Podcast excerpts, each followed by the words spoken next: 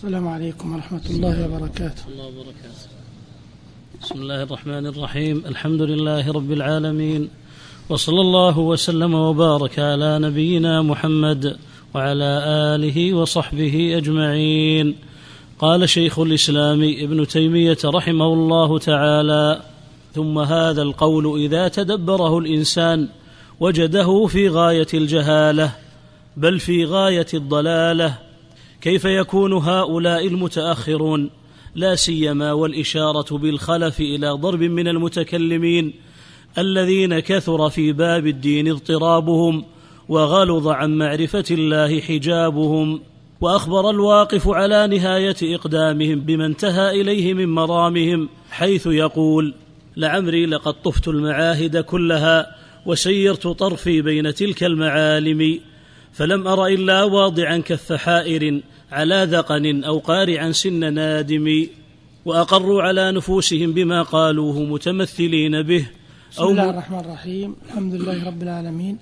وصلى الله وسلم على نبينا محمد وعلى آله وصحبه أجمعين. أما بعد فيواصل رحمه الله في بيان تلك المقولة التي بنى عليها هذه المقدمة وهي قول المتكلمين إن طريقة السلف أسلم وطريقة الخلف أعلم وأحكم. يقول ثم هذا القول إذا تدبره الإنسان يعني إذا نظر فيه وجده في غاية الجهالة ثم أضرب قال بل في غاية الضلالة. الجهل ما يكفي بل هو في غاية الضلالة لأن فيه تسفيها وتنزيلا من أقدار السلف رحمة الله عليهم وهم أعلم الناس بالله بعد الأنبياء. ثم يقول كيف يكون هؤلاء المتأخرون؟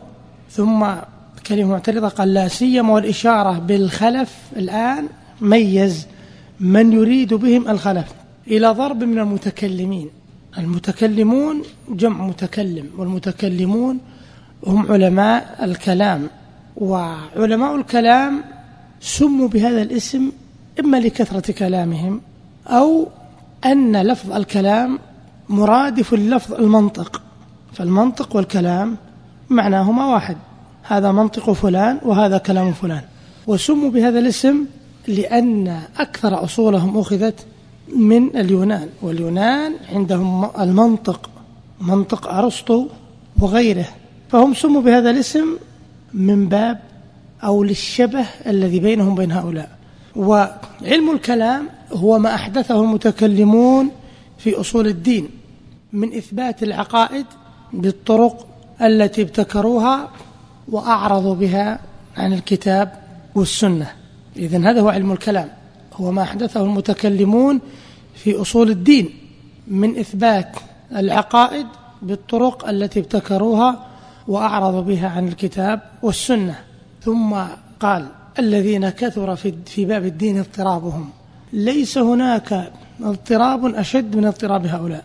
وقد أشار إلى ذلك ابن قتيبة رحمه الله في تأويل مشكل الحديث في تأويل الحديث كتاب لابن قتيبة رحمه الله وغيره أشار إلى شيء من الاختلاف وبين أنه لو كان اختلافهم في مسائل الفقه لاتسع لهم العذر لكنهم اختلفوا في أمور يقولون وهذه الطرق التي نسلكها لا يقع فيها الخلاف مع ذلك يكثر الاختلاف فيما بينهم. هذا يسفه هذا العلاف يسفه مثل النظام والنظام يسفه الآخر. وبينهم من الاختلاف الشيء الكثير حتى إن الواحد يتناقض مع نفسه كثيرا ويأتي بأقوال فيها من الشذوذ ما ربما يجعله أضحوكة كما قالوا مما يقال ولا حقيقة تحته معقولة تدنو إلى الأفهام الكسب عند الأشعري والحال عند البهشمي وطفرة النظام.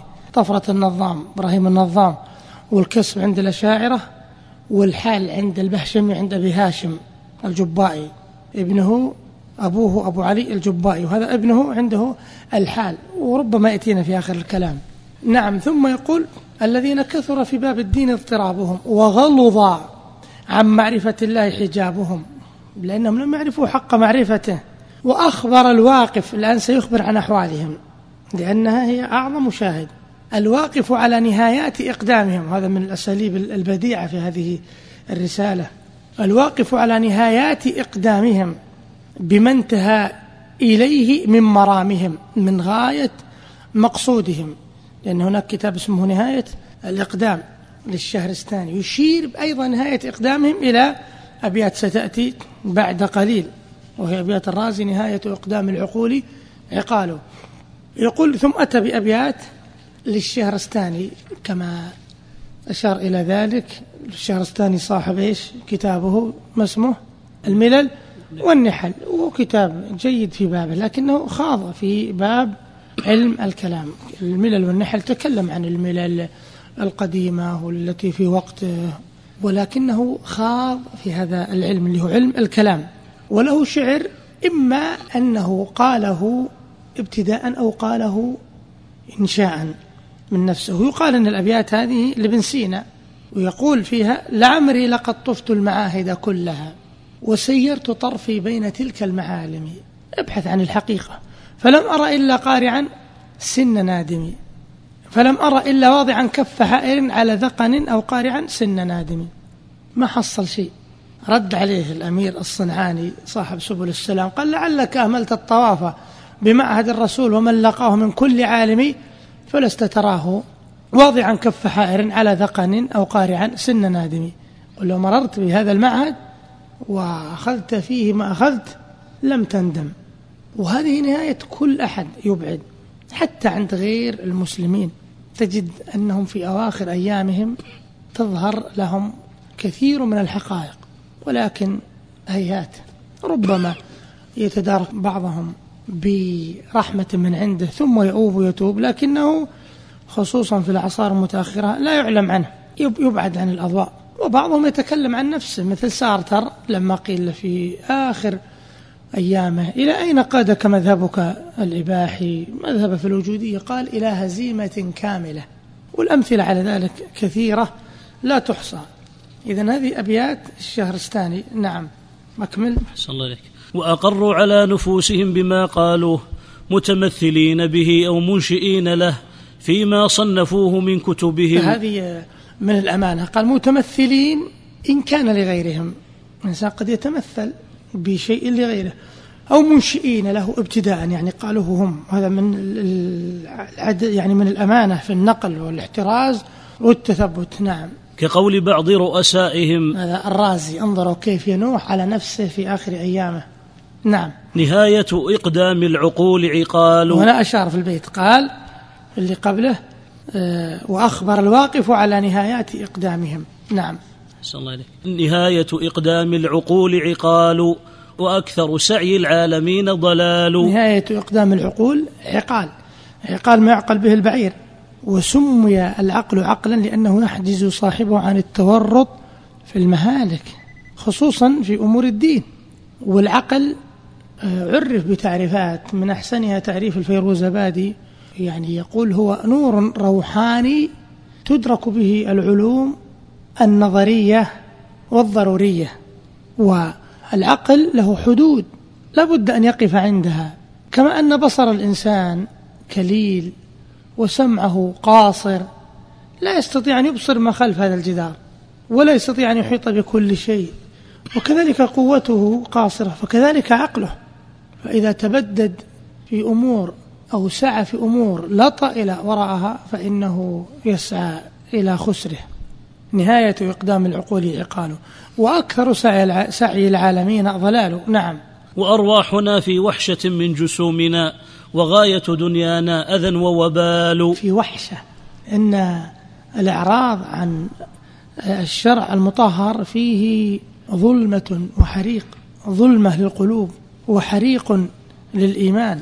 ولم نستفد من بحثنا طول عمرنا سواء جمعنا فيه قيل وقالوا نعم هذا وقع فيه غيره. حتى الشوكاني رحمه الله مع أنه كان على مذهب السلف كان يخبر عن نفسه في التحف كتابه يقول وغاية ما حصلته من مباحث ومن نظري من بعد طول التأمل هو الوقف ما بين الطريقين حيرة فما علم من لم يلقى غير التحير على أنني قد خضت فيه غماره ولم أقتنع منه بغير التبحر.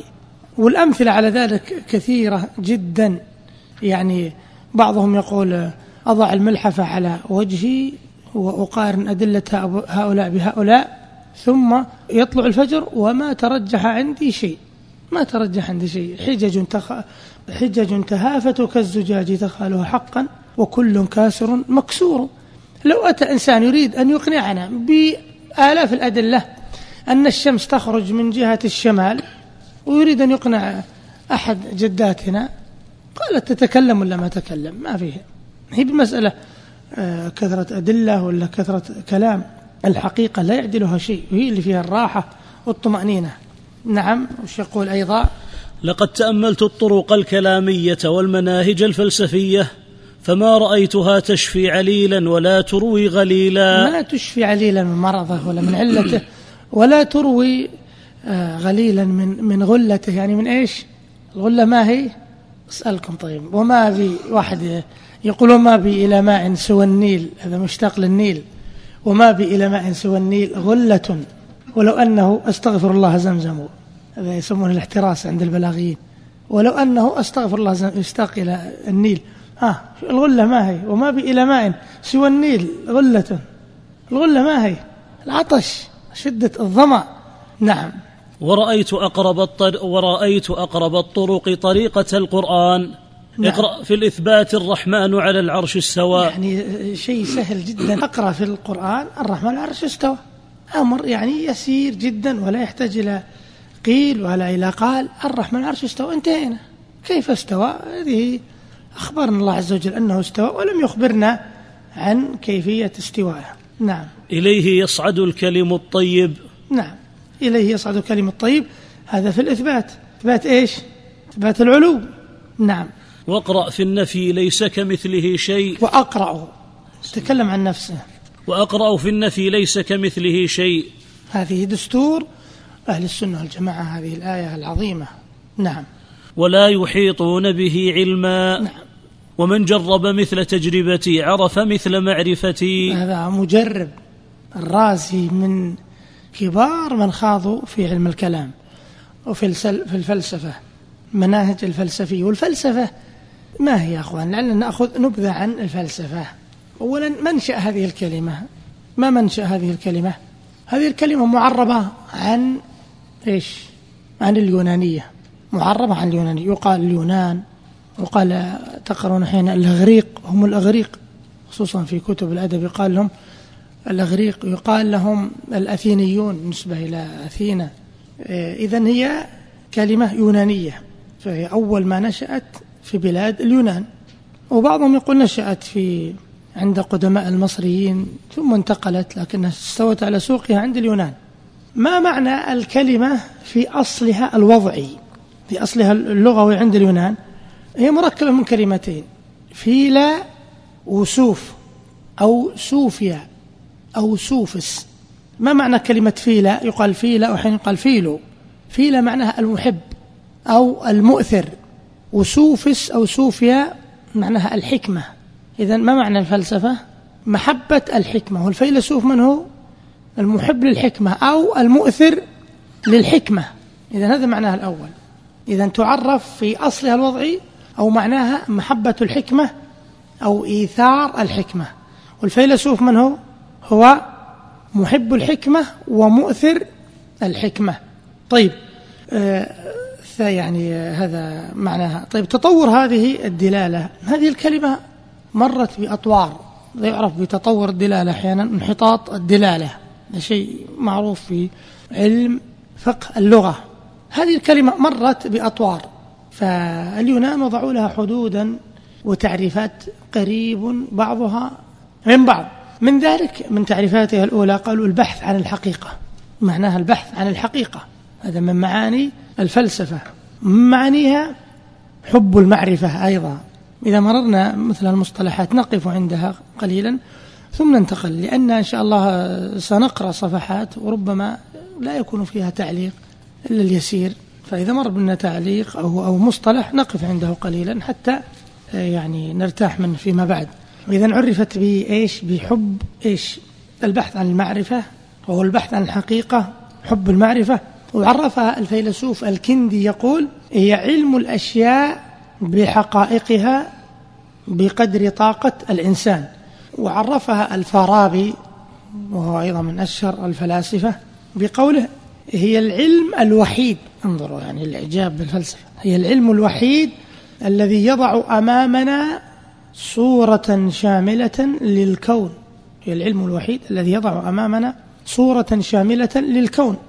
وعرفها ابن سينا هؤلاء هم أشهر الفلاسفة المنتسبين للإسلام كندي والفارابي وابن سينا. يقول ابن سينا الحكمة استكمال النفس الإنسانية بتصور الأمور والتصديق بالحقائق النظرية والعلمية على قدر الطاقة الإنسية. هذا من تعريفاتها. الفلسفة عند الإطلاق العام. الذي استقر عليه أمر الفلسفة أنها صارت تطلق على آراء محددة ونظرات خاصة للكون والوحي والنبوات والإلهيات وصارت تعنى بالعقل وتقدمه على النقل بل أصبح العقل مصدرا للتلقي عند الفلاسفة. وعلى هذا فإنه يمكن تعريف الفلسفة بالإطلاق العام بأنها هي النظر العقلي المتحرر من كل قيد أو سلطة تفرض عليه من الخارج بحيث يكون العقل حاكما على الوحي والعرف ونحو ذلك. هذه هي الفلسفة عند الإطلاق العام. دخول الفلسفة في ديار الإسلام متى كان ذلك؟ في أي قرن؟ في القرن الثالث في عهد من؟ المأمون. أشهر فلاسفة اليونان. من هو؟ لا اللي قبل الأسطو أفلاطون أرسطو حين تقرأون أرسطو. طاليس.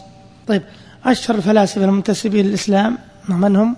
أولهم الكندي. ثم فارابي.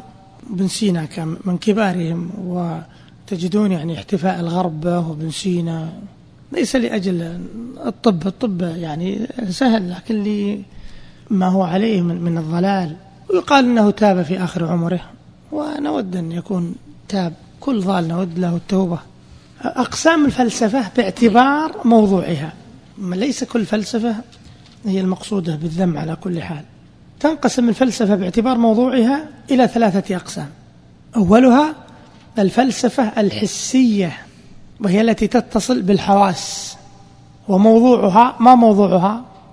عالم الطبيعة الثانية الفلسفة النظرية العقلية وهي التي تتم بالاستدلال البرهاني والنظر الاستنباطي. هذه النظرية الفلسفة النظرية العقلية. وتسمى بأي شيء؟ من يعرف يا أخوان؟ فلسفة إيش؟ هذه هذه النوع من الفلسفة. تسمى الفلسفة ال أعطيكم أول حرفين ميم ثم شين المشكلة أقل مشكلة لا. ميم ثم شين ثم ألف. المشائية. الفلسفة المشائية. تقرون أحيانا؟ الفلسفة المشائية أحيانا. المشاؤون. من هم المشاؤون؟ نسبة إلى من؟ الفلسفة المشائية نسبة إلى من؟ إلى أرسطو لأنه كان يعلم طلابه وهو يمشي. فسميت الفلسفة المشائية. تسمعون المشاؤون. الفلسفة المشائية نسبة إلى أرسطو. كان يعلم طلابه وهو يمشي. إذا هذه الفلسفة المشائية هي الفلسفة النظرية العقلية. آه، الثالثة هي الفلسفة الإشراقية. الثانية وش تقولنا تنال بإيش؟ ها والأولى بالحواس. الثالثة الفلسفة الإشراقية. وأحيانا تقرأ بعض من يكتبون يتكلمون يقول الفلسفة الاستشراقية. هذا غلط. ليس له دخل بالاستشراق. الفلسفة الإشراقية. الفلسفة الإشراقية وهي التي تنال بالحدس والإلهام وما يفيض على النفوس وموضوعها العلوم الإلهية. وذي أكثر ما تكون عند المتصوفة لأن قد يختلط أحيانا الفلسفة بالتصوف. إذا هذه أقسام الفلسفة باعتبار موضوعها كلام يطول فيها. طيب افتراق الفلاسفة الفلسفة تقوم على الأوهام والخيال ولهذا فإن الافتراق دأب الفلاسفة في كل زمان ومكان. حتى يقول ابن تيمية في نقد المنطق يقول وكل هؤلاء ممن خاض في الفلسفة وكل هؤلاء يجد أو كل واحد من هؤلاء يجد نفسه مضطربة في هذا الاعتقاد لتناقضه في نفسه. ثم قال كلمة تغوص في أعماقهم. قال وإنما يسكن بعض اضطرابه نوع تقليد لمعظم عنده. قل هذا معظم إذا هو على حق. أو خوفه من مخالفة أصحابه. وين الحرية؟ أو زعمه أن هذا من حكم الوهم والخيال دون العقل. يعني إذا هذا ليسكن اضطرابه. أن بعضهم مثل ما ذكر كتاب اسمه مذكرات المستر همفر وهو جاسوس بريطاني ألف كتابا وبعضهم يقولون بعض الطوائف وضعوه على لسانه وبدأ يذم دعوة الشيخ محمد عبد الوهاب رحمة الله عليه ويقول كنت أنا ويا زملاء في العراق وبيننا السهرات والليالي الملاح. كذب يعني صراح ويقول أنا كنت في العراق ثم كنت في إيران ثم تركيا. بيجيكم الشاهد الآن. وجلست إلى شيخ من المشايخ الكبار في تركيا وكان يجلس حتى تطلع الشمس ويصلي وكنت أجلس معهم لابد تقية أصلي معهم وأستعمل المسواك الذي أتعب أسناني لأني لا أعرف كيف أستاك. وتعبت من قراءته عليك وعلى أمم ممن معك وجلست أسبوعا كاملا في قراءتها. وأعجبت به حتى كدت أن أسلم إلا أنني استعذت بالله من هذا الخاطر الشيطاني. فسماه خاطرا شيطانيا. نعم. طيب آه، باختصار عشان ننهي موضوع الفلسفة. آه، نماذج من ضلالات الفلاسفة. مما يقولون به؟ يقولون بقدم العالم ويقولون إن الله يعلم الكليات دون الجزئيات يعرف الأمور بإجمال لكن التفصيل لا يعرفه ومعنى ذلك أنه لا يعلم شيئا لأن الكليات في الخارج إنما هي جزئيات. ويقولون إن منزلة الفيلسوف كمنزلة النبي أو أعظم ويقولون بحشر الأرواح دون الأجساد يقولون إن الجنة والنار أمثلة وخيالات مضروبة لضبط العامة وإلا لا حقيقة تحتها. المتكلمون أول آيات الصفات وهؤلاء أول آيات المعاد كما سيأتينا. أنتم تؤولون نحن نؤول وهذا يعني نبذة عن الفلسفة والفلاسفة. ويقول الآخر منهم لقد خضت البحر الخضم وتركت أهل الإسلام وعلومهم. هذا أبو المعالي الجويني رحمه الله إمام الحرمين. نعم البحر الخضم. خاض في علم الكلام. نعم. وتركت أهل الإسلام وعلومهم وخضت في الذي نهوني عنه والآن إن لم يتداركني ربي والآن إن لم يتداركني ربي برحمة منه فالويل لفلان وها أنا ذا أموت على عقيدة أمي. يعني يتمنى أن يموت على أقول بس أنا أريد أن أموت. لماذا عقيدة أمه؟ أنها عقيدة فطرية. يذكرون أن الرازي مر ومعه أناس خلفه. وإذا بعجوز عند الباب من هذا؟ قالوا هذا الرازي الذي أثبت وجود الله عز وجل بألف دليل. ما يحتاج يعني في الله شك فاطر السماوات والأرض. يتعب نفسها التعب. فالقرآن وأدلته كما يقول ابن وزير اليماني رحمه الله في كتابه ترجيح أساليب القرآن على أساليب اليونان. يقول أدلة الكتاب والسنة مثل الغذاء. ثم قال لا بل مثل الماء. ينتفع به الصغير والكبير والرضيع والقوي والضعيف مثل الماء. الله عز وجل جعل من الماء كل شيء حي وكذلك هذه الأدلة يفهمها كل أحد. و يعني تسبق إلى الأذهان ببادئ الرأي وأول النظر. ولهذا العوام يسمعون القرآن في رمضان كاملا وما يستنكرون شيئا منه يسمعون آيات الصفات وغيرها ما يستنكرون شيئا. نعم. ويقول الآخر منهم أكثر الناس شكا عند الموت أصحاب الكلام. نعم هذا الغزالي مات رحمه الله صحيح البخاري على صدره. ثم هؤلاء المتكلمون المخالفون للسلف إذا حقق عليهم الأمر لم يوجد عندهم من حقيقة العلم بالله وخالص المعرفة به خبر. من أين؟ كيف يكون عندهم؟ وهم بعيدون عن آيات القرآن زاهدون بها. نعم. ولم يقفوا من ذلك على عين ولا أثر. كيف يكون هؤلاء المحجوبون المنقوصون المسبوقون الحيارى الحيارى المتهوكون؟ أعلم بالله وأسمائه وصفاته وأحكم في باب آياته وذاته من السابقين الأولين من المهاجرين والأنصار والذين اتبعوهم بإحسان من ورثة الأنبياء وخلفاء الرسل وأعلام الهدى ومصابيح الدجى الذين بهم قام الكتاب وبه قاموا وبهم نطق الكتاب وبه نطقوا. نعم. يقول كيف يكون هؤلاء المحجوبون؟ المحجوبون في ظلمات البعد عن الكتاب والسنة المنقوصون لأنهم يدعون أنهم كاملون وهم ناقصون المسبوقون لأنهم هم الخلف زمنا وعقيدة كذلك. أنهم مسبوقون. الحيارى الحيرة هي التردد والتبلد. المتهوكون يعني الواقعون في البلايا والمصائب يقعون في كل أمر. كيف يكون أعلم بالله وأسماء وصفاته وأحكم في باب آياته وذاته من السابقين الأولين؟ من يقصد بهم؟ يقصد بهم الصحابة رضي الله عنهم. نعم. الذين؟ الذين وهبهم الله من العلم والحكمة ما برزوا به على سائر أتباع الأنبياء. فضلا عن سائر الأمم الذين لا كتاب لهم وأحاطوا من حقائق المعارف وبواطن الحقائق بما لو جمعت حكمة غيرهم إليها لاستحيا من يطلب المقابلة. من يطلب استحيا من يطلب المقابلة. نعم. عندك من أن يطلب؟ لا من من, من يطلب, من يطلب. نعم. الله طيب. إذا يقول هؤلاء الذين هم خير الأمم باعتراف غيرهم. حتى الإمام مالك رحمه الله يقول بلغني أن نصارى الشام إذا رأوا الصحابة قالوا والله لهؤلاء خير من حواري عيسى. قوله النصارى في هؤلاء لما يرون ما عندهم من العلم والإيمان والخلق. نعم. يقول الذين وهبهم الله من العلم والحكمة ما برزوا به على سائر أتباع الأنبياء. هذه الأمة يا إخوان أعلم الأمم وأكثرها عملا أكثرها بركة.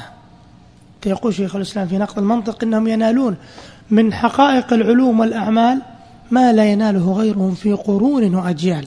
أمة مباركة.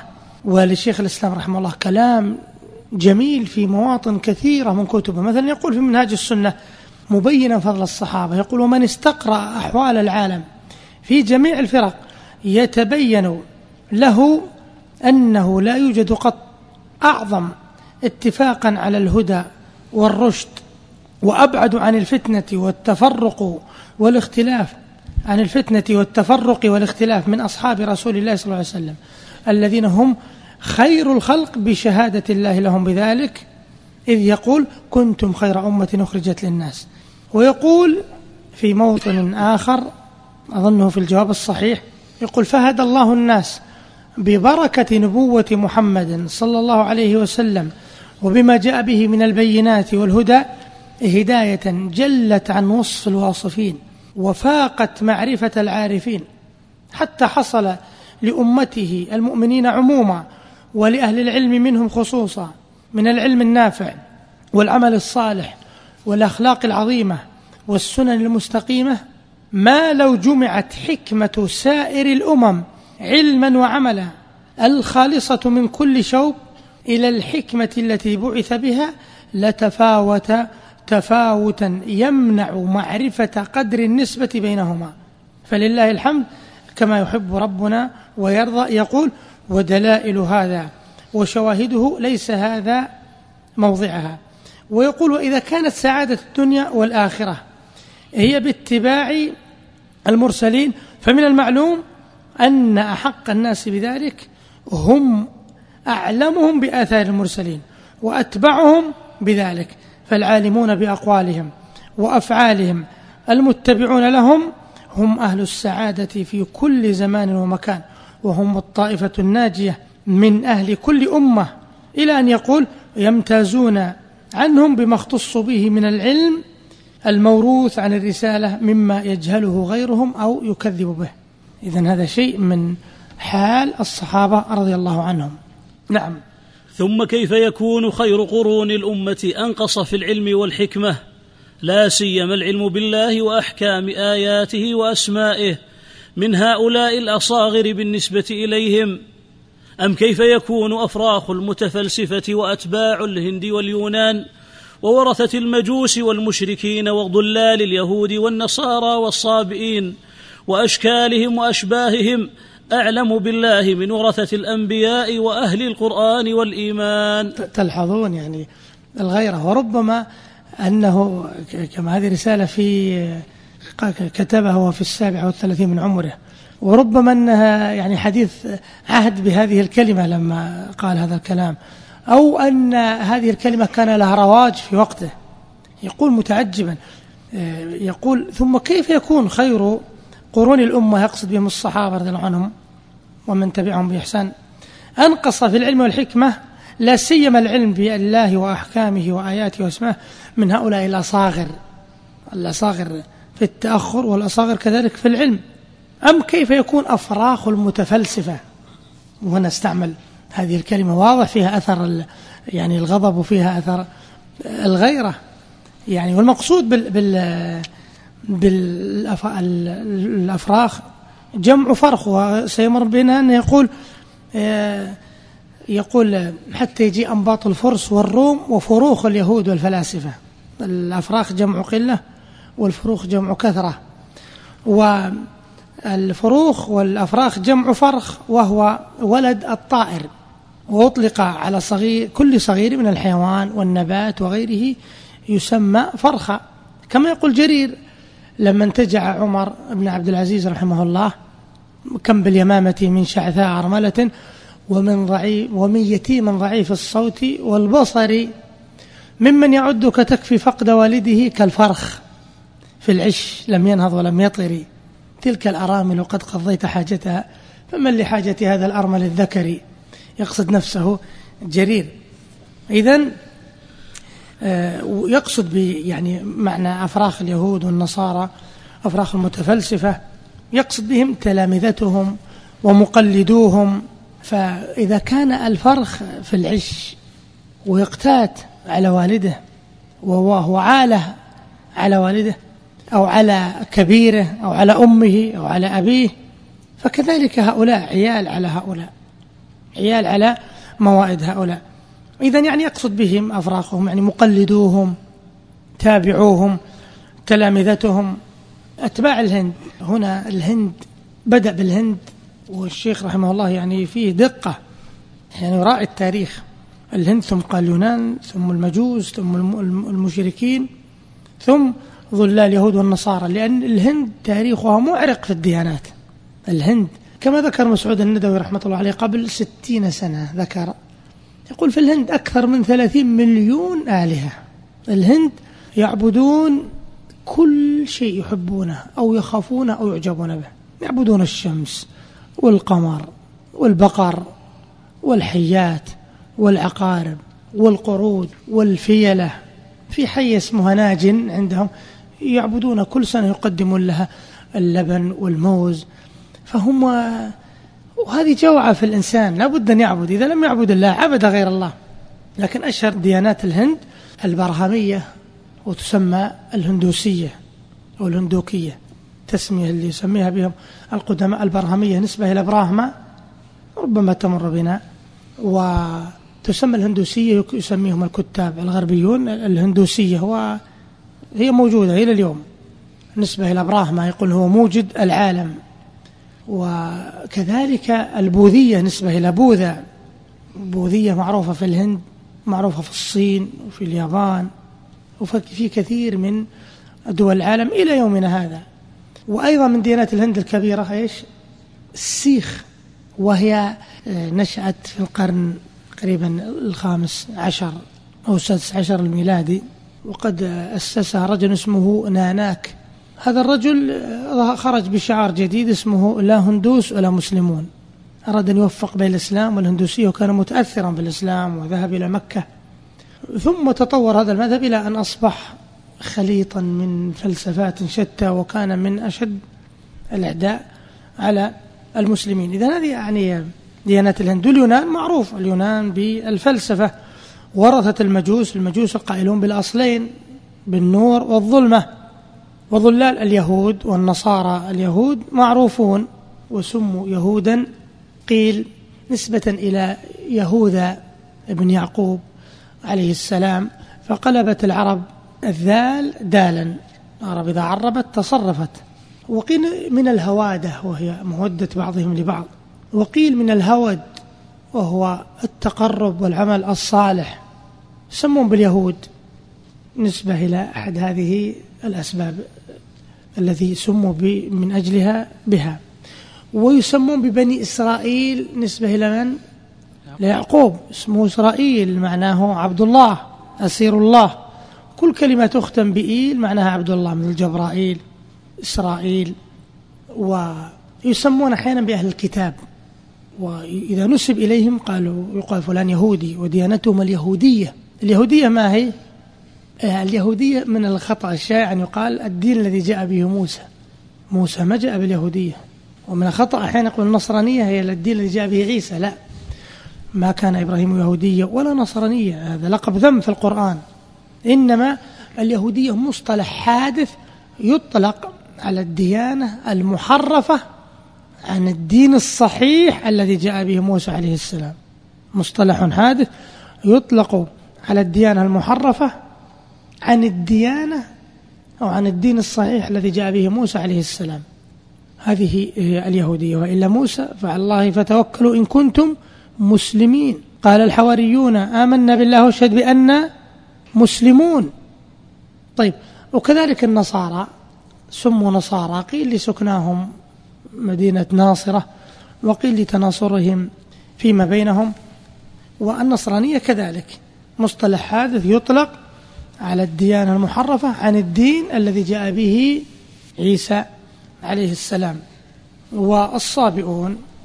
الصابئ هو الذي خرج عن دينه. يقال مثلا كما تقول قريش صبأ محمد عليه الصلاة والسلام يعني خرج عن دين آبائه. وهناك أقوال كثيرة في الصابئة لكن منهم عبدة الكواكب ومنهم صابئة الحنفاء الموحدون. نعم. وإنما قدمت هذه المقدمة لأن من استقرت هذه المقدمة عنده علم طريق الهدى أين هو في هذا الباب وغيره. يعني إذا استقرت عند هذه المقدمة وهي أن السلف أسلم وأعلم وأحكم. نعم. وعلم أن الضلال والتهوك إنما استولى على كثير من المتأخرين بنبذهم كتاب الله وراء ظهورهم. وإعراضهم عما بعث الله به محمدا صلى الله عليه وسلم من البينات والهدى وتركهم البحث عن طريق السابقين والتابعين والتماسهم علم معرفة الله ممن لم يعرف الله بإقراره على نفسه. يعني من المتكلمين الذين أقروا على أنفسهم باعترافهم مثل كما مر بنا كلام الشهرستاني والرازي وغيرهم. نعم. ولشهادة الأمة على ذلك وبدلالات كثيرة وليس غرضي واحدا وإنما أصف نوع هؤلاء ونوع هؤلاء. يعني نوع هؤلاء الهداة ونوع هؤلاء الضلال. نعم. التهوك هو الوقوع في الأمور الوقوع في الضلالات. مرت معنا المتهوكون. وإذا كان كذلك. يعني إذا تقرر ما مضى من سلامة مذهب السلف وبطلان المخالفين لهم من الخلف. نعم. وإذا كان كذلك فهذا كتاب الله من أوله إلى آخره وسنة رسوله صلى الله عليه وسلم من أولها إلى آخرها ثم عامة كلام الصحابة والتابعين ثم كلام سائر الأمة مملوء بما هو إما نص وإما ظاهر في أن الله سبحانه فوق كل شيء وعلي على كل شيء وأنه فوق العرش وأنه فوق السماء. لأن السؤال كما مر كان في أوله عن قوله تعالى الرحمن على العرش استوى. يقول ثم كلام سائر الأئمة مملوء بما هو إما نص أو ظاهر في أن الله سبحانه وتعالى فوق كل شيء. بدأ بصفة العلو. ما معنى قوله نص أو ظاهر؟ ما الفرق بين النص والظاهر؟ النص ما كانت دلالته قطعية لا تحتمل النقيض. هذا هو النص. أو هو ما لا يحتمل التأويل. أو هو ما لا يحتمل غيره. بحيث لا يتطرق للكلام احتمال أن يراد غير المعنى المفهوم. نقول لك هذه دلالة نصية يعني قاطعة. مثل قوله تعالى تلك عشرة كاملة. نصية. وإلهكم إله واحد. هذه شو تسمى هذه؟ هذه نصية ما فيها احتمال. والظاهر إما نصا أو ظاهرا. الظاهر هو ما يسبق إلى الفهم ما يسبق إلى الفهم منه عند الإطلاق. ما يسبق إلى الفهم منه عند الإطلاق معنى مع تجويز غيره. أو هو ما احتمل معنيين أحدهما أظهر من الآخر. بعبارة أخرى هو ما يحتمل بمرجوحية يعني يحتمل ولكن الاحتمال ضعيف والأرجح هو الأول. هذا هو إذا قيل لك ظاهر. هذا هو الفرق بين النص والظاهر. لهذا تجد السلف ينقلون آه، كلمة أمروها على ظاهرها كما جاءت. ويقولون الأخذ بدلالة النص والظاهر. أما قولهم النصوص إذا قالوا دلت النصوص وجاء النص يقصدون بذلك دلالة الكتاب والسنة. وهذا ليس المراد عند الإطلاق عند الأصوليين إذا قالوا النص والظاهر. إنما يراد الدليل من الكتاب والسنة. قال النصوص يعني الأدلة. لكن إذا قيل لك نص وظاهر النص هو ما مر والظاهر هو ما مر. يقول كل هذه النصوص دلت على أن الله فوق كل شيء وعلي على كل شيء وأنه فوق العرش وأنه فوق السماء. ثم يأتي بأدلة كثيرة مختلفة في الدلالة. هي متفقة على أن الله عز وجل في السماء وأنه في العلو لكنها مختلفة في دلالتها تارة بذكر العلو والفوقية وتارة بصعود الأشياء إليه وتارة بنزول الأشياء منه وتارة بذكر الاستواء على العرش أن الاستواء دليل على العلو وليس العلو دليلا على الاستواء. العلو من الأدلة أو من الصفات العقلية التي تعرف بالعقل يشترك في إثبات الدليل العقلي والنقلي والفطري والاستواء من الصفات الخبرية التي لا تعلم إلا بالنص تعلم بالدليل. وهذا هو الفرق وتذكروا مرة بين هذا الكلام في الواسطية الفروق بين العلو والاستواء. طيب إن شاء الله بعد قليل نكمل. بسم الله الرحمن الرحيم. وقال شيخ الإسلام رحمه الله وأنه فوق العرش وأنه فوق السماء.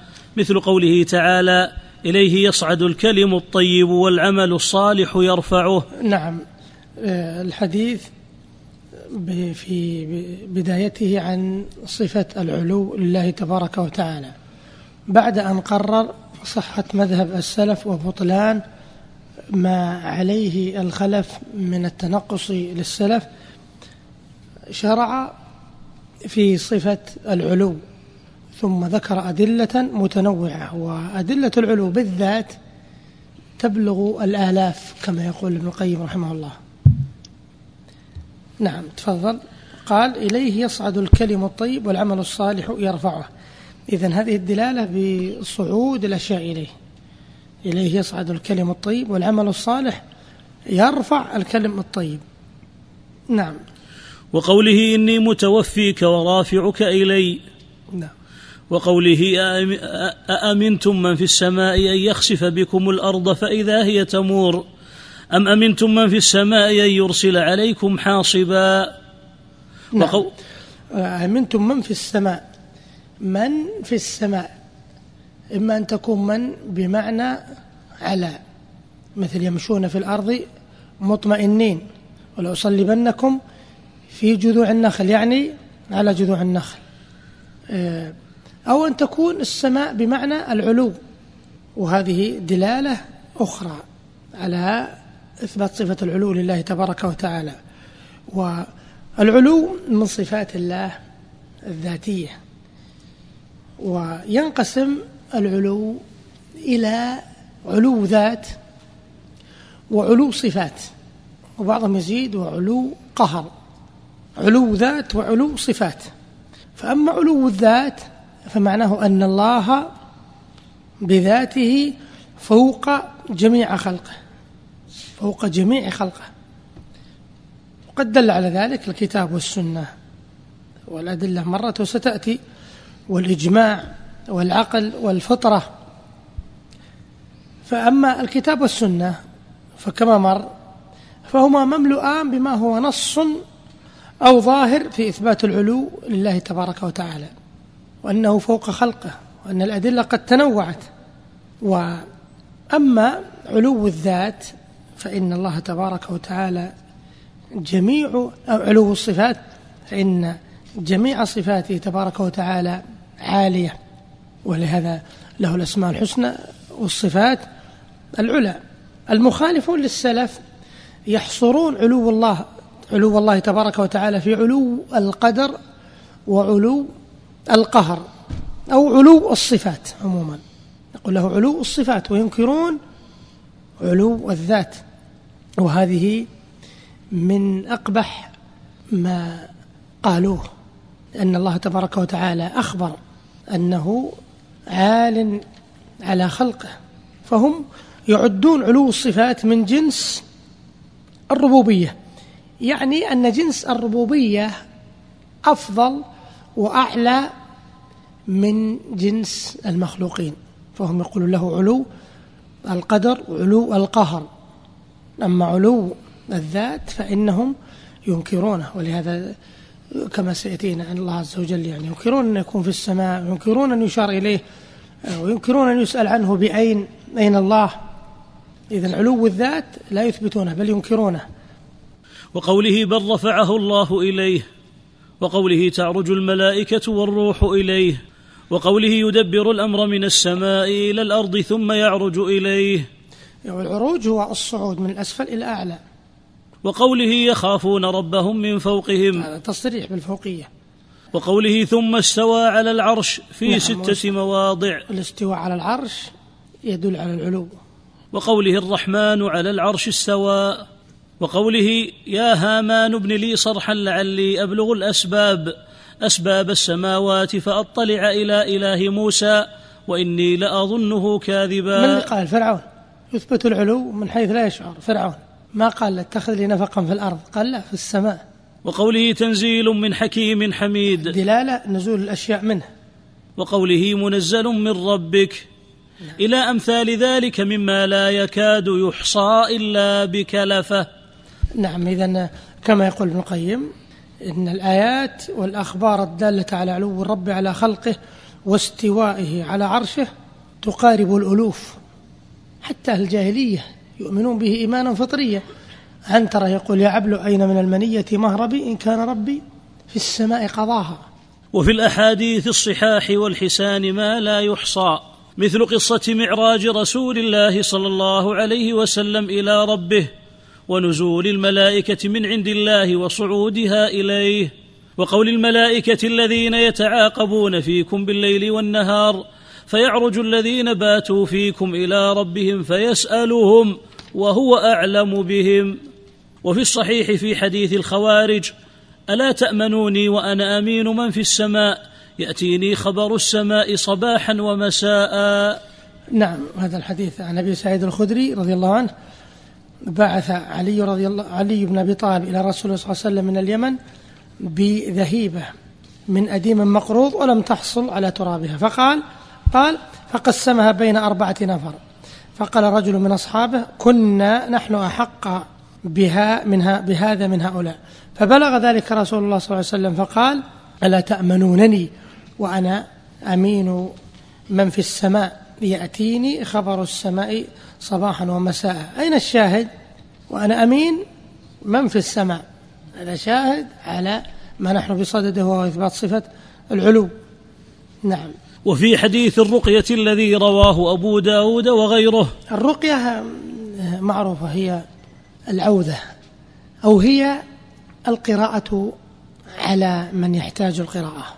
قراءة على المريض فما ترك من عوذة يعرفانها ولا رقية إلا بها رقيان إذن الرقية هي القراءة على المريض وتكون من العين واللدغة واللسعة والسحر والسم والألم والمرض والهم والغم والمس والجنون والفزع والصرع وغير ذلك. إذا هذه هي الرقية وشروطها من شروط الرقية أن تكون بكلام الله أو بالأدعية الشرعية أو بالأدعية التي لا تصادم الشرعية وأن تكون باللسان العربي إلا إذا لم يمكن ذلك. إنسان يريد أن يرقي آه، أحدا من الناس وهو أعجمي لا يحسن الكلام العربي فيرقيه بلسانه بالدعاء. لو دعا بغير لسان العربي لكان دعاؤه صحيحا آه هذان شرطان. الثالث ألا يعتمد عليها بنفسها. فهي سبب. قد تجدي وقد لا تجدي. السبب قد يتخلف. آه الرابع أن تكون واضحة المعنى. لا يقرأ بطلسمات ولا بكلام لا يفهم. آه الخامس ألا تشتمل على شيء من دعاء غير الله كدعاء الجن والشياطين والملائكة أو البشر. السادس ألا تستمل على عبارات محرمة كالسب أو الشتم. السابع ألا تكون بهيئة محرمة كفعل من يتقصد حالة كون المريض مثلا جنبا أو في مقبرة أو حال تلطخه بنجاسة أو غير ذلك من الأمور المريبة الغريبة. وآداب الراقي أن يكون معروفا بصلاح العقيدة وأن يكون معروفا بالاستقامة والمحافظة على الفرائض وأن يكون مشرق النفس متفائلا بعيدا عن القنوط محافظا على الأسرار وأن يكون قوي الشخصية رابط الجأش. طيب ما حكم طلب الرقية من الآخرين؟ تجوز ولكن الأولى أن يقرأ الإنسان على نفسه أو على مريضه. فذلك أكمل لتوحيده ثم إنه أحرص على غيره أحرص على شفاء مريضه أو على شفاء نفسه من غيره. وكلما اشتدت الحاجة قرب الفرج. الذهاب إلى السحرة والعرافين يقول النبي عليه الصلاة والسلام من أتى عرافا فصدقه بما يقول فقد كفر بما أنزل على محمد. وقال من أتى عرافا لم تقبل له صلاة أربعين ليلة. السحرة والعرافون لهم علامات معروفة منها أن يسأل المريض عن اسم أمه أو اسم والده وهذا لا يلتبس بسؤال الطبيب. الطبيب يسأل حتى يقيد لا يترتب عليه شيء لكن هذا يترتب عليه. ما اسم ما اسمك ما اسم والدتك ثم يبدأ يرتب عليه أمور. وقد آه، يطلب منه أثرا من آثاره كشعر أو ثوب أو صورة أو أن يطلب أن يذبح, يذبح حيوانا وقد يأمره بأن لا يذكر اسم الله عليه. وقد يخبر المريض باسم أمه وأبيه. هذه أمور مريبة. هناك سبل يتوقع بها من العين والسحر والمس منها سلامة العقيدة. من التلبس بالبدع والشركيات ومنها قوة التوكل على الله واليقين بأنه وحده الضار النافع ومنها تجريد الخوف لله وترك الخوف من غيره ومنها تجنب الاسترسال مع الأوهام والخيالات. الإنسان قد يصيبه بسبب وهمه أمور لا تخطر بالبال وكذلك الحرص على الاستعاذة بالله. والحرص على صفاء القلب وسلامة النية والبعد عن الغل وكذلك المحافظة على الصلوات في أوقاتها مع جماعة المسلمين وكذلك قيام الليل وكثرة الذكر والأوراد والتوبة والاستغفار فما يصيب العبد من بلاء إنما هو بسبب ذنوبه. ومنها الطهارة فإن الشياطين تنفر منها ومن أهلها ومنها ستر المحاسن. على ألا يترتب على ذلك ترك طاعة يجب إظهارها أو فعل معصية. ربما بعض الناس يترك صلاة الجماعة حتى لا تصيبه العين. ما يجوز هذا. ومنها الدعاء كثرة قراءة القرآن وبالجملة احفظ الله يحفظك. هذه نبذة يعني يسيرة عن الرقية. نعم وفي حديث الرقية. أحسن الله إليك. وفي حديث الرقية الذي رواه أبو داود وغيره هذا رب الدعاء من أنفع الأدعية في الرقية. إن التوسل لله عز وجل بربوبيته وبألوهيته. نعم. ربنا الله الذي في السماء تقدس اسمك أمرك في السماء والأرض كما رحمتك في السماء. اجعل رحمتك في الأرض اغفر لنا حوبنا وخطايانا. حوبنا. أحسن الله إليك. اغفر لنا حوبنا وخطايانا. أنت رب الطيبين. يجوز حوبنا يجوز. أحسن الله إليك. نعم. اغفر لنا حوبنا وخطايانا. أنت رب الطيبين. أنزل رحمة من رحمتك وشفاء من شفائك على هذا الوجع. قال صلى الله عليه وسلم إذا اشتكى أحد منكم أو اشتكى أخ له فليقل ربنا الله الذي في السماء وذكره. نعم الشاهد الذي في السماء. يعني من تكون في السماء بمعنى العلو الذي في العلو أو أن تكون فيه بمعنى على. نعم. وكلاهما دليل على إثبات صفة العلو. نعم تفضل. وقوله في حديث الأوعال والعرش فوق ذلك والله فوق عرشه وهو يعلم ما أنتم عليه رواه أبو داود. نعم. و و وهذا الحديث مع أنه قد رواه أهل السنن كأبي داود وابن ماجه والترمذي وغيرهم فهو مروي من طريقين مشهورين فالقدح في أحدهما لا يقدح في الآخر. وقد رواه إمام الأئمة ابن خزيمة في كتاب التوحيد الذي اشترط فيه أنه لا يحتج فيه إلا بما نقله العدل عن العدل موصولا إلى النبي صلى الله عليه وسلم. في بعض النسخ إلا بما نقله العدل عن وساقطة كلمة العدل الأخرى. نعم نقرأ الحديث الأوعال باختصار شديد. ونصه. عندك؟ نعم رعاك الله. موصول للنبي صلى الله عليه وسلم. هذا الحديث معروف بحديث الأوعال. موجود؟ نعم أحسن الله عليك نعم. هذا الحديث المعروف بحديث الأوعال. قد كثر الكلام حوله وأخرجه الأئمة في دواوينهم ونصه. عن الأحنف بن قيس عن العباس بن عبد المطلب رضي الله تعالى عنه قال كنت في البطحاء في عصابة فيهم رسول في الله. إصابة. العصابة اللي على الرأس أجل بالضم. إيه. أحسن الله إليك. كنت في البطحاء في عصابة فيهم رسول الله صلى الله عليه وسلم فمرت سحابة فنظر إليها فقال ما تسمون هذه؟ قالوا السحاب. قال والمزن. قالوا والمزن قال والعنان قالوا والعنان. قال هل تدرون ما بعد ما بين ما بعد؟ أحسن الله إليك قال هل تدرون ما بعد ما بين السماء والأرض؟ قالوا لا ندري.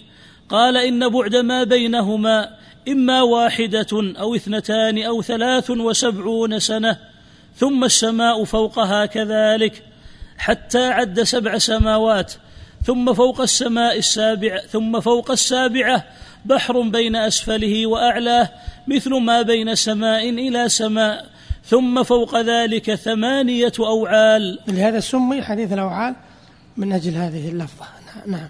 ثم فوق ذلك ثمانية أوعال بين أظلافهم وركبهم مثل ما بين سماء إلى سماء ثم على ظهورهم العرش بين أسفله وأعلاه مثل ما بين سماء إلى سماء. مثل مثل أحسن الله عليك مثل ما بين سماء إلى سماء ثم الله تبارك وتعالى فوق ذلك. إذن هذا هو حديث الأوعال. فعلى فرض ضعف إسناد هذا الحديث لا يطعن في مدلول مدلوله من إثبات صفة العلو. فهذا قد ثبت بنصوص أخرى لا مطعن فيها بوجه من الوجوه. إذا استدل به رحمه الله على إثبات صفة العلو. نعم. وقوله في الحديث الصحيح للجارية أين الله؟ قالت في السماء قال من أنا؟ قالت رسول الله. قال رسول الله. أحسن الله. يعني تقدير أنت رسول أحسن الله الله عليك. قالت رسول الله. قال اعتقها فإنها مؤمنة. هذا حديث آه، معاوية بن الحكم السلمي مع جاريته. وهذا الحديث آه، يعني شجع في حلوق من ينكرون صفة العلو. ولهذا أولوه. بعضهم قال آه، إن قوله أين الله؟ يعني معناه من ربك ومن تعبدين. هذا تأويل بعيد. بعضهم قال يؤمن به من غير خوض في معناه هو صريح أين الله. قالت في السماء قال اعتقى فإنه مؤمنة. يعني هذا دليل على أن أن سأل عن أوضح الأشياء والأمور الفطرية ما تعمق بها ولا سأل عن تكفير المعين وعدم تكفيره لا أين الله في السماء. يعني أمر واضح يعرف بالفطر وسأل جارية. فهذا معنى هذا الحديث. وهذا فيه الإقرار والاعتراف بأن الله في السماء وأن من علامات الإيمان. قال أين الله؟ قال, قال اعتق فإنه مؤمنة لما قالت في السماء. وفيه جواز السؤال عن الله عز وجل بلفظ أين. وفيه اعتقاد أن الله في السماء وأنه في العلو وأن هذا أمر مركوز في الفطر. نعم. وقوله في الحديث الصحيح أن الله لما خلق الخلق كتب في كتاب موضوع عنده فوق العرش. إن رحمتي سبقت غضبي. موضوع عنده فوق العرش هذا فيه اثبات صفة العلو. نعم. وقوله في حديث قبض الروح حتى يعرج بها إلى السماء التي فيها الله. نعم. كل هذه الأدلة واضحة يعني واضحة الاستدلال نعم. إسناده على شرط الصحيحين. وقول عبد الله بن رواحة رضي الله تعالى عنه الذي أنشده النبي صلى الله عليه وسلم وأقره عليه.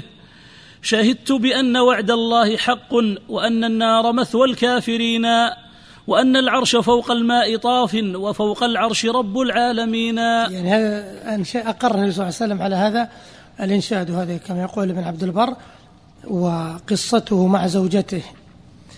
في في حين وقع على آمته مشهوره يقول ابن عبد البر رويناها من وجوه صحاح. يعني خلاصة القصة أن أنه كان لعبد الله بن رواحة جارية فأبصرته يوما زوجته وقد خلا بها. فقالت لقد اخترت أمتك على حرتك فأنكر ذلك. قالت إن كنت صادقا فاقرأ آية من القرآن. وكانت تعلم أن الجنب لا يقرأ القرآن.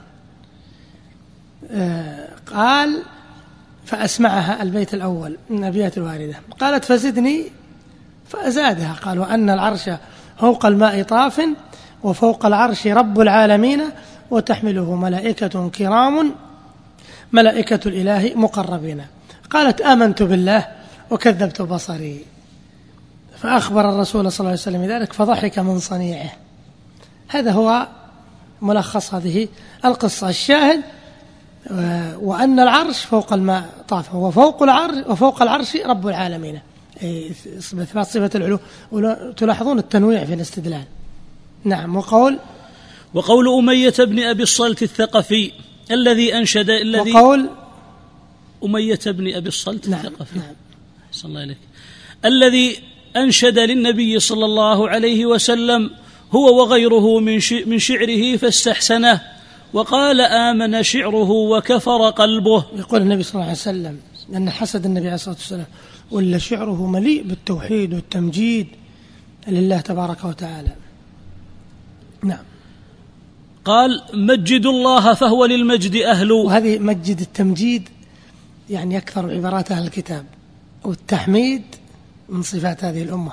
هذه الأمة أمة حمادة. نعم. مجدوا الله فهو للمجد أهل. ربنا أهل. في الس... أحسن الله إليك. مجدوا الله فهو للمجد أهل ربنا في السماء أمسى كبيرا. وأمسى كبيرة هذه تشكل على بعض الناس. أمسى. إذا يلزم منه الإصباح. لا هذه يقولون الفعل أمسى مسلوبة الزمن. مثل وكان الله سميعا بصيرا مثلا. كان طيب والآن هذه مسلوبة الزمن. يعني ليس للزمن دلالة فيها. نعم. بالبنى الأعلى الذي سبق الناس وسوى فوق السماء سريرا. شرجعا ما يناله بصر العين يرادونه الملائكة صورا. يرادونه الملائك صورا. هذا في منكسر لو قلنا الملائكة يرادونه الملائك صورا. الملائكة ينكسر البيت لو قلنا الملائكة. قال الملائكة والملائك لكن في البيت يرادونه الملائك صورا. آه، الشرجع هو العالي. وصورة جمع أصور وهو مالك مائل العنق. الملائكة يرون وهم مائل الأعناق. إذا آه، الشاهد إثبات العلو من هذه الأبيات. نعم.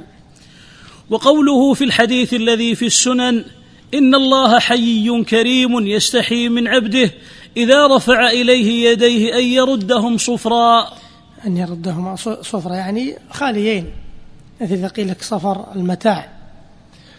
الشاهد إذا رفع يديه والرفع يكون من الأعلى أو من الأسفل من الأسفل للأعلى. نعم. وقوله يمد يديه إلى السماء يا رب يا رب. نعم. إلى أمثال ذلك مما لا يحصيه إلا الله مما هو من أبلغ المتواترات اللفظية والمعنوية التي تورث علما يقينيا من أبلغ العلوم الضرورية أن الرسول صلى الله عليه وسلم المبلغ عن الله ألقى إلى أمته المدعوين أن الله سبحانه فوق العرش وأنه فوق السماء. كما فطر الله على ذلك جميع الأمم عربهم وعجمهم في الجاهلية والإسلام إلا من اجتالته الشياطين عن فطرته. يعني اجتالتهم استخفتهم كما في حديث عياض بن حمار في صحيح مسلم وإني خلقت عبادي حنفاء وإنهم أتتهم الشياطين فاجتالتهم عن دينهم. هنا يقول آه، مما هو أبلغ المتواترات اللفظية والمعنوية التي تورث علما يقينيا من أبلغ العلوم الضرورية. تجدون يعني شيخ الإسلام كثيرا ما يقول العلم الضروري وهذا يعرف في بدائه العقول أو يعرف في بداهة العقول أو بضرورة العقل. هذه ألفاظ متقاربة وترد كثيرا في كتب العقائد. وغالبا ما يكون ذلك في مقامات الرد والإلزام وبيان أن المسائل أو القضايا المتنازعة عليها واضحة معلومة تعرف ببادئ الرأي وأول النظر دون إعمال فكر أو تأمل. العلم الضروري يعني كما يقول السيوطي في المزهر هو الذي بينه وبين مدلوله ارتباط معقول. هو الذي بينه وبين مدلوله ارتباط معقول. كالعلم الحاصل من الحواس الخمس. السمع. إذا سمعت فلان يتكلم هذا عندك علم ضروري. ما تستطيع دفعه. والبصر كذلك. والشم والذوق واللمس. والضروري كما يقول الكفوي في الكليات وهو كتاب نفيس يقول الضروري الذي يقابل الاستدلالي العلم الضروري الذي يقابل الاستدلالي وهو ما يحصل بدون فكر ونظر في دليل. الاستدلال يحتاج إلى نظر في الدليل لكن الضروري ما يحتاج بدون فكر. وهناك أيضا يقال أحيانا البديهي البداهة هي المعرفة الحاصلة في النفس لا بسبب الفكر. يعني مثل ما تدري أن الواحد نصف الاثنين. هذا أمر آه، بدهي. الأسبوع سبعة أيام. لهذا النظريات الرياضية ما فيها خلاف. ما فيها خلاف. واحد زائد اثنين ما في قول يعني إنها واحد ونصف لا واحد زائد اثنين يساوي كم؟ يساوي ثلاثة. ما يمكن. يعني إلا إنسان يعني خلع من العقل وتبدأ تشكل عنده. مثل ما ذكر عن بعض الكتاب واحد يزدريه يقول إنه قيل لو قيل كم خمس وخمس لاغتدى يوما وليلته يعد ويحسب. ويقول معضلة عظيم شأنها ولئن فطنت لها لأمري أعجب. هذه صعبة خمس وخمس مشكلة. خمس وخمس ستة أو سبعة. قولان قالهما الخليل وثعلب. قال الخليل ثعلب هذا في اللغة. ما الذي جعلهم يدخلون في الرياضيات؟ يقول ست خمس وخمس ستة أو سبعة. مسألة خلافية. وثم قال قولان قالهما الخليل وثعلب. ما ذكر من أئمة الرياضيات وغيرهم لا إنما قال خليل ثعلب فهذا يسمى العلم إيش؟ العلم الضروري. يعني نجده الإنسان ضرورة مثل ما يجد من نفسه ضرورة الجوع. إنسان جاء تقول اثبت لي دليل. اثبت لك دليل ضع الطعام وأريك الدليل. نعم. أو مثلا يثبت لك أثبت أن الشمس أن, أن في النهار. وكيف يصح في الأذهان شيء؟ إذا احتاج النهار إلى دليل. ما الدليل أننا نحن في النهار؟ هذه أمور ما تحتاج إلى يعني كثرة سفسطة وكثرة كلام. نعم. إذا يقول هذه المتواترات اللفظية والمعنوية تورث علما يقينيا من أبلغ العلوم الضرورية لأن الله في العلو نعم. نعم. ثم عن السلف في ذلك من الأقوال ما لو جمع لبلغ مئات أو ألوفا. نعم. ثم ليس في كتاب الله ولا في سنة رسوله صلى الله عليه وسلم ولا عن أحد من سلف الأمة لا من الصحابة والتابعين ولا عن أئمة الدين الذين أدركوا زمن الأهواء والاختلاف. حرف واحد يخالف ذلك لا نصا ولا ظاهرا. مر معنا النص والظاهر. والأدلة العقلية كثيرة يعني من دلالة العقل؟ يعني من من وجهين. أحدهما أن العلو صفة كمال والسفل صفة نقص. والله تبارك وتعالى قد وجب له الكمال المطلق من كل وجه. فلزم ثبوت العلو. هذا وجه عقلي الثاني أن العلو ضده السفل والسفل صفة نقص. والله عز وجل منزه عن صفة النقص فلزم تنزيهه عن السفل وثبوت ضده ضده وهو العلو. أدلة الفطرة حتى البهائم مفطورة. تذكرون سليمان عليه السلام لما ذهب يستسقي يعني ذكره بعض العلماء أنه وجد نملة رافعة قوائمها فقال ارجعوا فقد سقيتم بدعوة غيركم. شيء مفطور حتى الأعاجم والعرب وغيرهم كل واحد منهم مفطور إذا سأل حاجة أن يرفع رأسه إلى السماء. نعم. ولم يقل أحد منهم قط إن الله ليس في السماء ولا أنه ليس على العرش ولا أنه بذاته في كل مكان ولا أن جميع الأمكنة بالنسبة إليه سواء ولا أنه لا داخل العالم ولا خارجه. يرد على فرق الحلولية وفرق المنكرة لعلو الله عز وجل. نعم. ولا متصل ولا منفصل ولا أنه لا تجوز الإشارة الحسية إليه بالإصبع ونحوها نعم. ونحوها بل قد ثبت في الصحيح عن كيف جاءت آه. ونحوها وشلون؟ طيب. وأنه ولا أنه لا تجوز الإشارة الحسية إليه بالإصبع ونحوها لم يقل أحد. يعني معطوف على إيش؟ أجل ونحوها لم يقل أحد من هالعبارات ولا نحو هذه العبارات. لا تجوز الإشارة الحسية إليه بالأصبع ونحوها. يمكن يعود الضمير على الأصبع. أو لا تجوز الإشارة إليه الحسية المقولات يا شيخ يقصد المقالات هذه رعاك الله. وأنه لا تجوز الإشارة الحسية ونحو الحسية يعني يمكن. إذا تقول ونحوها. على الأصبع تقول ونحوها. وما نحوها فليس لها وجه. مو بالمقصود رعاك الله العبارات اللي أو ممكن إيش؟ العبارات اللي يقول لا أنه ليس على العرش ولا أنه بذاته. يقصد هذه العبارات. طيب ولا ونحو هذه العبارات يقصد رعاك الله. ما تصير مفعول يعني معطوف على إيش؟ ونحوها. ولم يقل أحد هذه العبارات ونحوها يعني ولا نحوها. لم يقل أحد قط إن الله ولا نحو ولم يقل أحد نحو هذه العبارات. ممكن. نعم. الله أحسنت. نعم. الله إليك.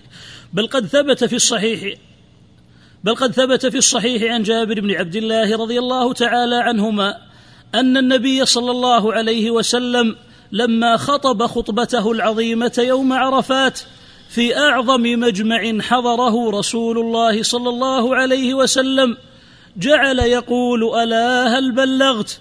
فيقولون نعم فيرفع إصبعه إلى السماء وينكبها إليهم ويقول اللهم اشهد غير مرة وأمثال ذلك كثير. نعم ينكبها يعني يميلها.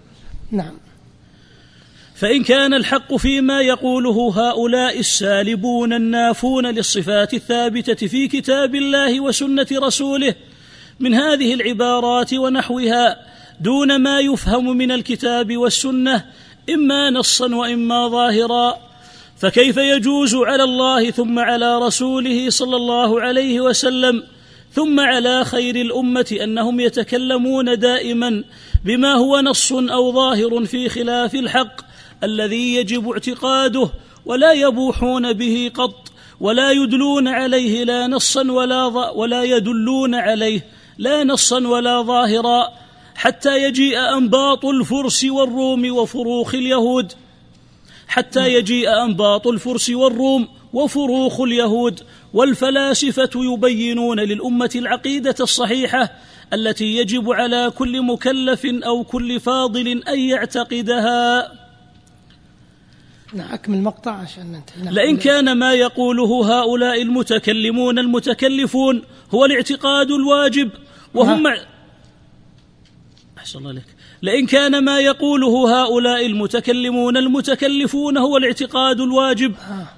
وهم مع ذلك أحسن الله عليك لئن نبحث كان عنك أنت ما شاء الله قراءتك. طيبة. ونبحث عن أي شيء. الله يحسن إليك. نعم أتلمس عثراتك الله يغفر لك. نعم. لئن كان ما يقوله هؤلاء المتكلمون المتكلفون هو الاعتقاد الواجب و... أحسنت. أحسن الله عليك هذا خبر كان. أحسن الله هو اللهم إن كان هذا هو الحق من عندك نعم. أحسن الله عليك لئن كان ما يقوله هؤلاء المتكلفون المتكلفون هو الاعتقاد الواجب وهم مع ذلك أحيلوا في معرفته على مجرد عقولهم وأن يدفعوا بمقتضى قياس عقولهم. ما دل عليه الكتاب والسنة نصا أو ظاهرا. لقد كان يعني. يلزمهم يعني يقول إذا كان كذلك ها الكتاب والسنة صارت يعني وبالا على الناس تركها أولى. نعم. لقد كان. لقد كان ترك الناس بلا كتاب ولا سنة أهدى لهم وأنفع على هذا التقدير بل كان وجود الكتاب والسنة ضررا. ها، لقد كان ترك الناس أهدى لهم وأنفع على هذا التقدير. أحسن الله عليك. بل كان بلا كتاب ولا سنة أهدى لهم وأنفع على هذا التقدير بل كان وجود الكتاب والسنة ضررا محضا في أصل يعني الدين بناء على هذا التقدير. نعم. فإن حقيقة الأمر على ما يقوله هؤلاء أنكم يا معشر يعني حقيقة هذا إلزام هذا. يعني ها- يلزم من هذا. آه نعم. فإن حقيقة الأمر على ما يقوله هؤلاء أنكم يا معشر العباد لا تطلبوا معرفة الله عز وجل وما يستحقه من الصفات نفيا وإثباتا لا من الكتاب ولا من السنة ولا من طريق سلف الأمة. ولكن انظروا أنتم فما وجدتموه مستحق مستحقا له من الأسماء والصفات فصفوه به سواء كان موجودا في الكتاب والسنة أو لم يكن. وما لم تجدوه مستحقا له في عقولكم فلا تصفوه به. طيب. ثم نقف عند هذا. نقف عند منهج النفاة في نفي الصفات. أحسنت. بارك الله تم تنزيل هذه المادة من موقع نداء الإسلام www.islam-call.com